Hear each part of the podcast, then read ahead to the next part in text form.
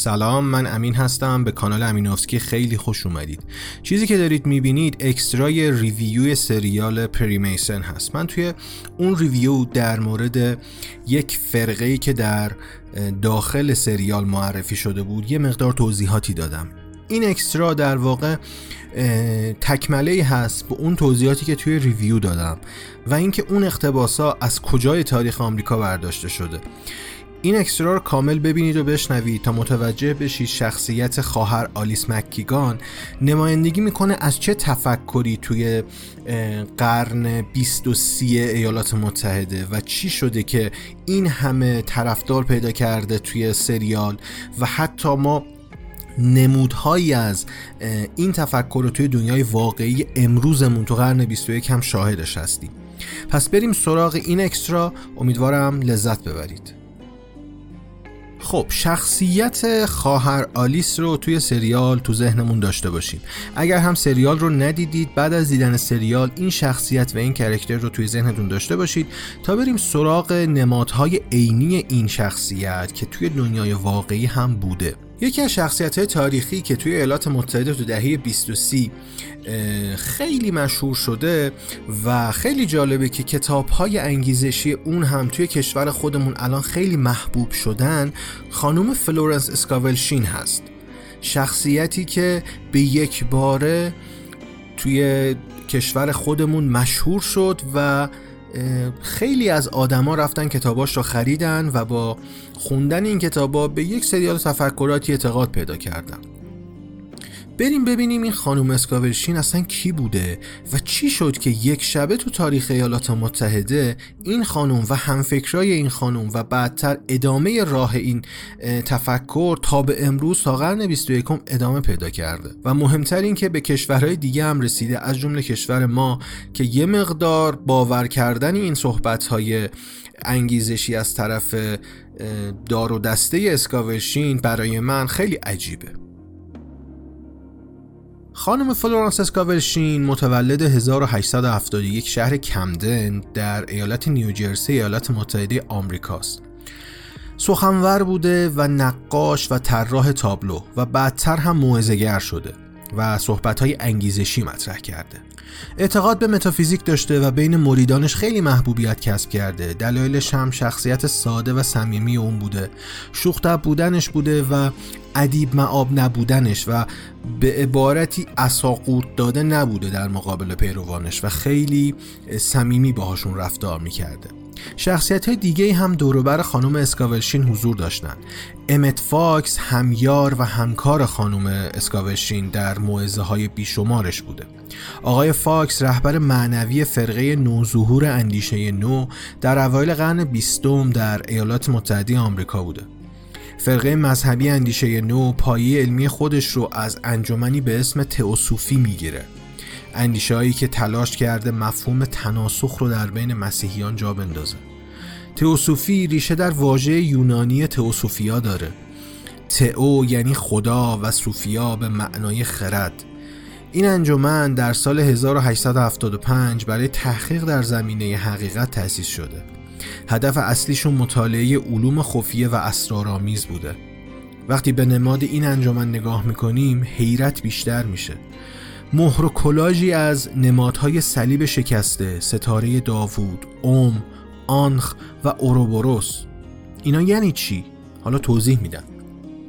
صلیب شکسته یا سواستیکا در زبان سانسکریت با شاخه 90 درجه به معنی خوب بودنه.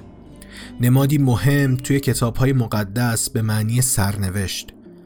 در آین برهما و سامسارا معنای تولد دوباره داره.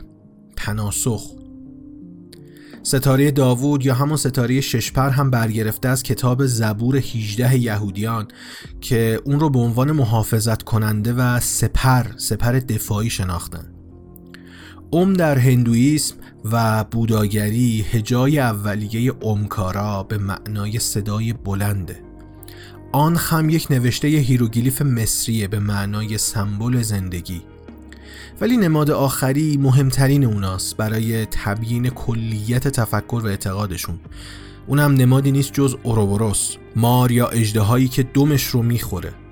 این نماد نشانه چرخه ابدی تناسخه اون رو در مکاتب قدیمی گنوسی استفاده می‌کردن گنوسی ها گروهی از مسیحیت یهودی و یهودی های هلنیستی در صده اول و دوم در دوران روم باستان بودند. یهودی های هلنیستی منادی یهودیتی توی جهان بودند که اندیشهاشون رو با عناصری از فرهنگ یونانی ترکیب کرده بودند. حالا برگردیم به همون فرقه اندیشه نو یک جنبش عرفانی نوظهور در قرن 19 میلادی که بر اساس آموزه هایی که قبلتر گفتم و اندیشه جدیدی از فینیاس کوین بی شکل گرفت. داخل این جنبش عرفانی سه سازمان وجود داشته.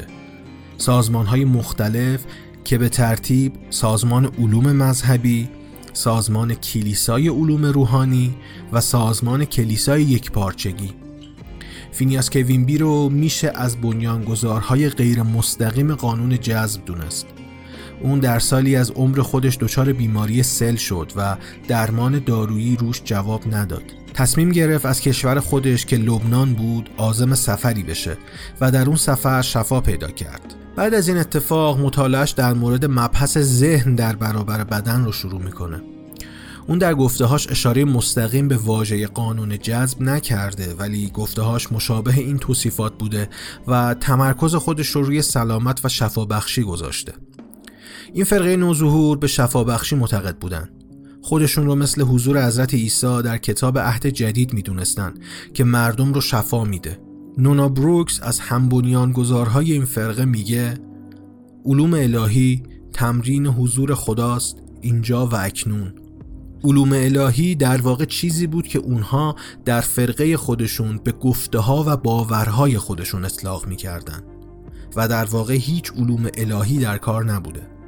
صحبت از امت فاکس شد کسی که همکار اسکاولشین و رهبر این اندیشه بوده. امت فاکس متولد 1886 در کانتی کورک ایرلند بود که در اوایل قرن 20 میلادی به رهبری این فرقه نوظهور رسید.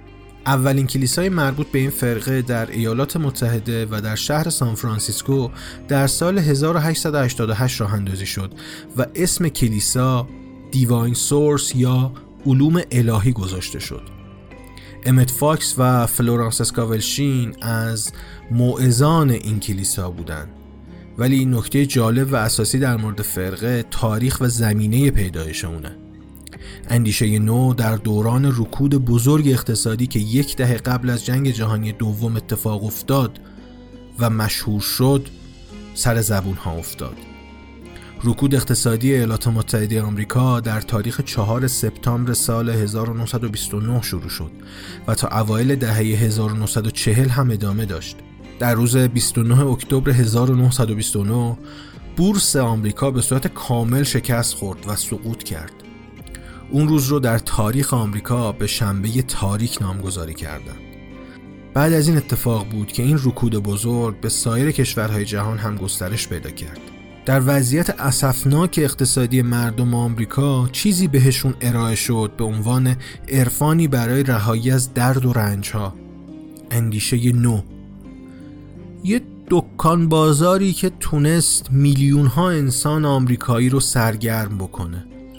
و عاقبتش شد اندیشه نو و رشد آدمهایی مثل امت فاکس فلورانس اسکاول‌شین و خیلی های دیگه که تا امروز هم توی امریکا و کل دنیا رشد پیدا کردن. ما الان کتاب های اینجور آدم ها رو تو کشور خودمون هم پیدا می‌کنیم. هر روز دارن به تیراژ های مختلف و چند صد هزار تایی و حتی میلیونی می‌رسن و این مردم ما هستن که میرن به دنبال این کتاب ها و این کتاب ها رو می‌خونن و به دنبال تفکرشون میرن. ممنون که این اکسترا رو دیدید.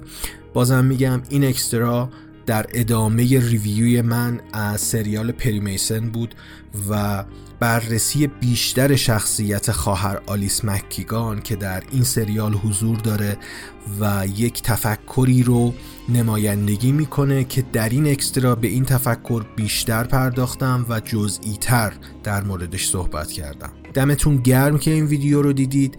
اگر این ویدیو رو دوست داشتید به دوستاتون بفرستید like بکنید برای من کامنت بنویسید. اگر برای اولین باره که ویدیویی از من توی کانال امینوفسکی می‌بینید لطفا روی دکمه subscribe بزنید. زنگوله کنارش هم فعال بکنید. اگر ویدیو جدیدی گذاشتم براتون notification بیاد تا بیاید ببینید. لطفا اینستاگرام من و توییتر من رو هم follow بکنید. بیشتر با هم در ارتباط باشیم. دمتون گرم. تا یه ویدیوی دیگه خدافظ